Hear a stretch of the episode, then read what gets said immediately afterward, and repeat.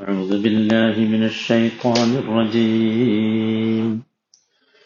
إنما حرم عليكم الميتة والدم ولحم الخنزير وما أهل به لغير الله. فمن اضطر غير باغ ولا عاد فلا إثم عليه. إن الله غفور رحيم.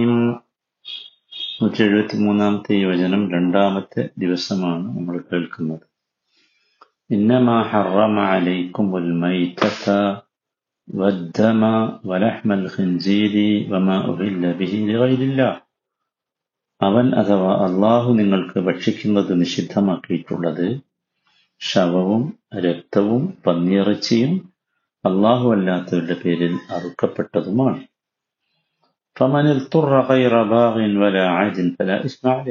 എന്നാൽ ഒരാൾ നിർബന്ധിതാവസ്ഥയിലകപ്പെട്ട് നിയമലംഘനം എന്ന നിലക്കല്ലാതെ അത്യാവശ്യത്തിലപ്പുറവുമാകാതെ ഇങ്ങനെയുള്ള വല്ലതും ഭക്ഷിച്ചാൽ അവന് കുറ്റമില്ല.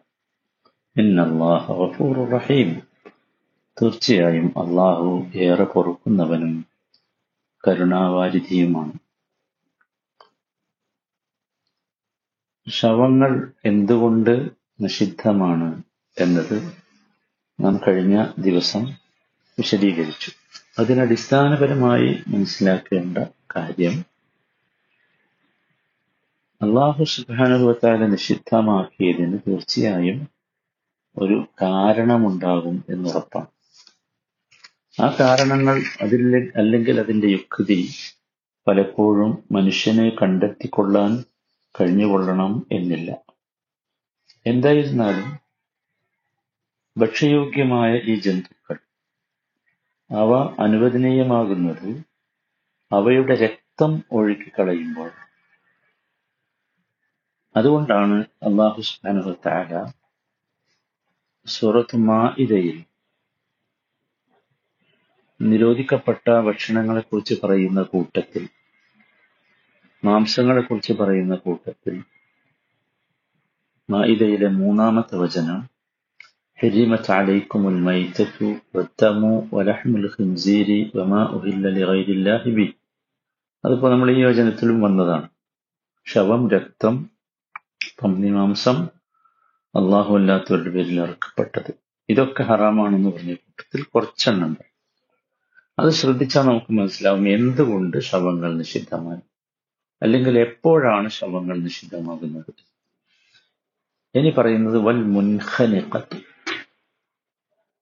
ശ്വാസം മുട്ടിച്ചത്തത് വൽ മൗക്കൂതത്തു അടിച്ചു കൊന്നത്. വൽ മുത്തറദ്ദിയത്തു വീണ് ചത്തത്. വൻ നതീഹത്തു കുത്തേറ്റ് ചത്തത്. വമാ അക്കല ഇല്ലാമാതും ദക്കയിറ്റും അതുപോലെ വന്യമൃഗം കടിച്ചു തിന്നത്.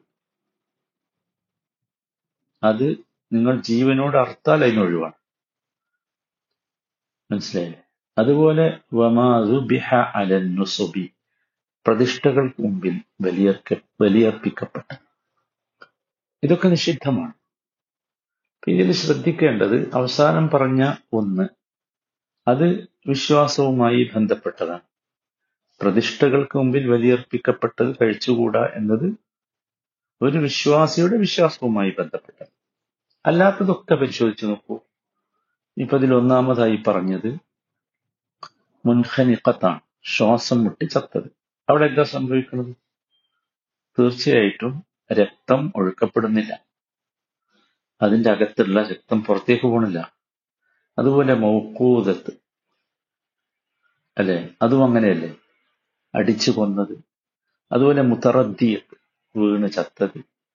അന്നത്തീഹത്ത് കുത്തേറ്റ് ചത്തത്. ഇതിനൊക്കെ സംഭവിക്കണം എന്താ? ഇതിലൊന്നും രക്തം പുറത്തേക്ക് പോകുന്നില്ല. ഇനി വമാ അക്കല സബൾ സബൾ അഥവാ വന്യമൃഗങ്ങൾ ഭക്ഷിച്ചതും കാരണം അവരെവിടെയും കടിക്കും. മനസ്സിലായില്ലേ? സത്യത്തിൽ യഥാർത്ഥ രീതിയിൽ ശരീരത്തിനകത്തുള്ള ഈ മൃഗത്തിന്റെ ശരീരത്തിനകത്തുള്ള രക്തം പുറത്തേക്ക് പോകണമെങ്കിൽ ഇസ്ലാം നിശ്ചയിച്ച രീതിയിലുള്ള അറവ് വേണം അതുകൊണ്ടാണ് ഇല്ലാമാ ദക്കൈത്തും എന്ന് പറഞ്ഞത്.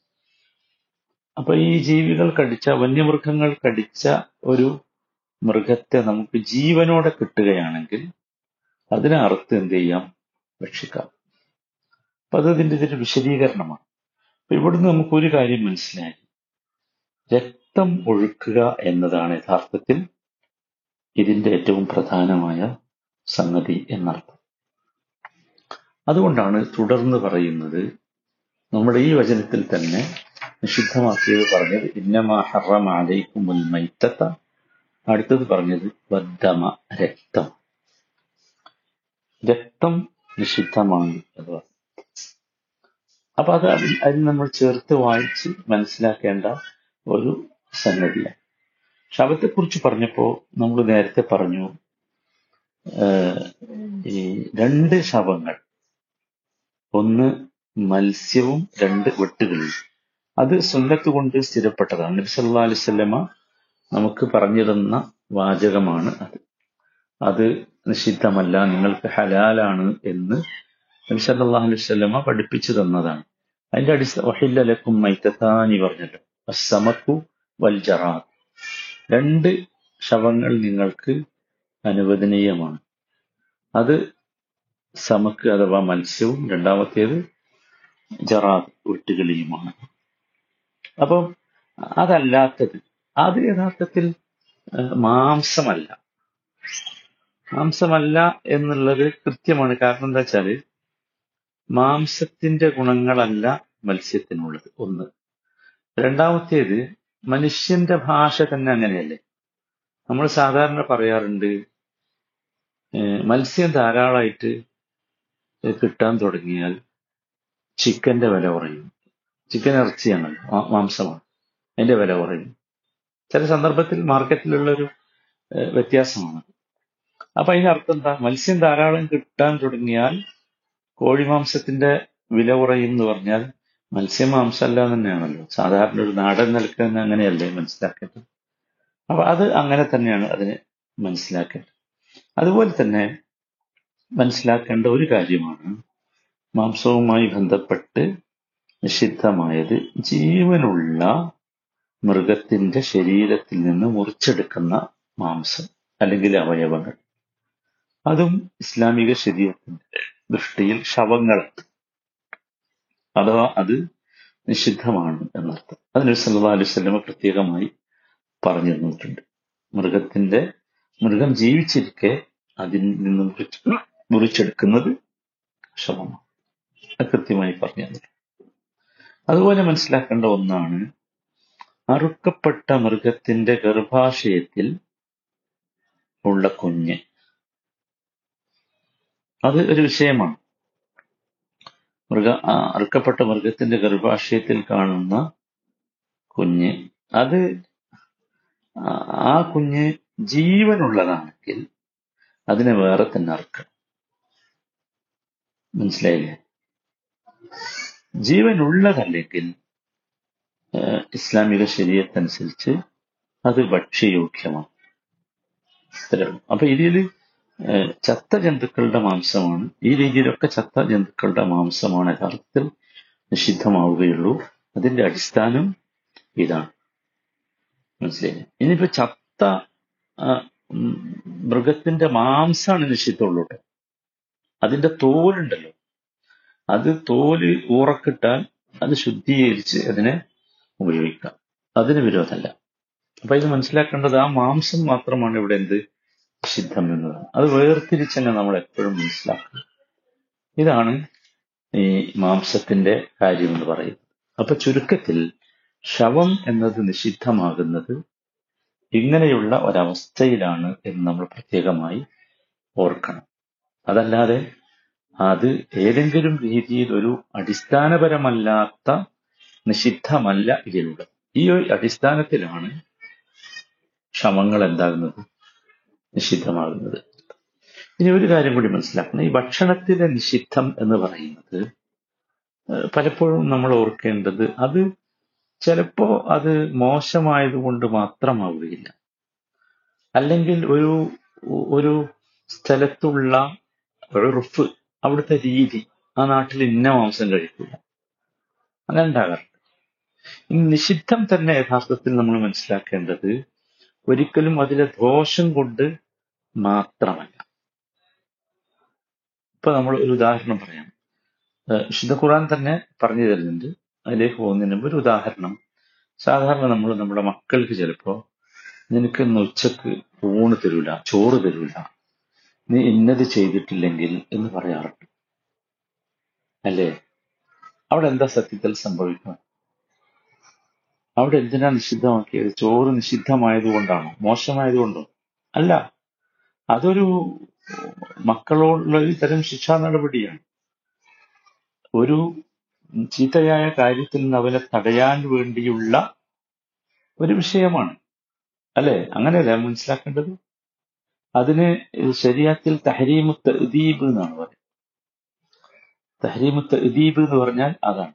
മര്യാദ പഠിപ്പിക്കാൻ വേണ്ടിയുള്ള ഒരു തഹരീം അപ്പൊ അതിലത്രേ ഉള്ളൂ അതില് വേറൊന്നും എന്ത് ചെയ്യേണ്ടതില്ല വിചാരിക്കേണ്ടതില്ല എന്നർത്ഥം അവിടെ നിഷിദ്ധമാകുന്നത് അങ്ങനെയാണ് ഇത് നോക്കൂ സൂറത്ത് നിസയിലെ നൂറ്റി അറുപതാമത്തെ വചനത്തിൽ കാണാം അള്ളാഹു സുബ്ഹാനഹു വ തആല പറയുന്നത് فبظلم من الذين هادوا حرمنا عليهم طيبات أحلت لهم وبصدهم عن سبيل الله كثيرا അങ്ങനെ فبظلم من الذين هادوا ജൂതന്മാർ അവർ ചെയ്ത അക്രമം കാരണമായി ദുൽമ് അക്രമം കാരണമായി ഹറംന അലൈഹിം തയ്യിബാത്തിൻ ഉഹില്ലത്ത് ലഹും അവർക്ക് അനുവദിക്കപ്പെട്ടിരുന്ന പല നല്ല വസ്തുക്കളും നാം അവർക്ക് നിഷിദ്ധമാക്കി അപ്പൊ ഇവിടെ എന്തിനാ നിഷിദ്ധമാക്കി അവരുടെ നുൽമ കാരണമാണ്. അപ്പൊ നുൽമ കാരണമായി അക്രമം കാരണമായി ഉണ്ടാകാം. തുടർന്ന് പറയുന്നത് "വബി സദ്ദിഹിം അൻ കസീറ. അള്ളാഹുവിന്റെ മാർഗത്തിൽ നിന്ന് അവർ ജനങ്ങളെ ധാരാളമായി തടഞ്ഞതുകൊണ്ടും